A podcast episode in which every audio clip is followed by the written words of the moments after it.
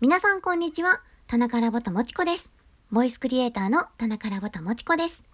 あなたのハートにメロメロメロリンチョ。さて、今回も始まりました。もちこの恋愛教室。皆様、いらっしゃいませ。ごきげんよう。年末に向けて仕事が忙しくなってくるこの季節。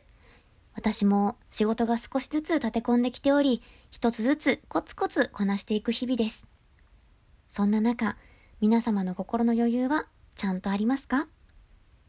自分のことでいっぱいいっぱいになってしまうと、疲れとかストレスとかが重なって他人に優しくできなくなっていきますよね。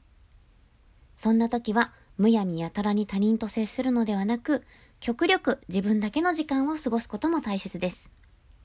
そして、周りの人もそれに気づいて、そっとしておける関係がベスト。でも、いつも他人に優しくて幸せそうな人ももちろんいますよね。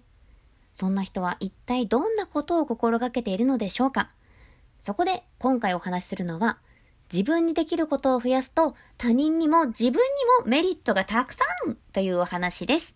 よかったら最後まで聞いてください。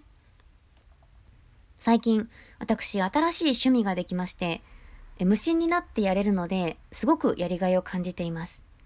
それが何かっていうと、色塗りです。先日美術館に行って絵を楽しんできました。それがとても印象的で、ああ、私も絵を描けたらなーって思ったことをきっかけに、色塗りを始めました。この年になって急に塗り絵を始めているのですが、私、実は色のセンスとか服のセンスがほとんどない人間なんです。ウェブデザインの仕事もしていましたが、こう、断るごとに注意されてばかりでした。なんでこの色の組み合わせなの？とか、なんでこのデザインみたいなことめちゃくちゃ言われて、最後には、あ、田中さんは色のセンスが壊滅的にないんですね。普通の人とは見えている色が違うかもしれません。とまで、えー、言われてしまいまして。今まででも、今でも、色の使い方とか全く自信がありません。そんな私が何かできること増やしたいなって思って手を出したのが塗り絵。正直、未だに色の使い方とか組み合わせとか全くわからないんですけれども、でもね、とにかく楽しいんですよ。出来上がっていく絵を見ていると、ああ、自分もやればできるじゃない？みたいな ワクワクがあって、不器用でも下手くそでも自分が苦手なことができるようになるのって新しい自信になりますし、人生の刺激にもなります。それによって自分が満たされるようになれば、他人にもいい影響を与えられるんじゃないかなって思うんです。皆さんもきっと得意なこと、苦手なことってあると思います。私で言うと、得意なことは音声作品を作ることで、何度挑戦しても苦手なことが水泳です。息継ぎのタイミングがずっとわかんないので、毎回 死にそうになります。なので、水泳ができるようになるのは、多分、生まれ変わってからじゃないと難しいって自分で感じているので挑戦しませんが、これね、本で読んだんですけど、ああ、やってみたいって思えるものって、大体できるはずなんですって。その感覚を大事にして、私は塗り絵を始めてみました。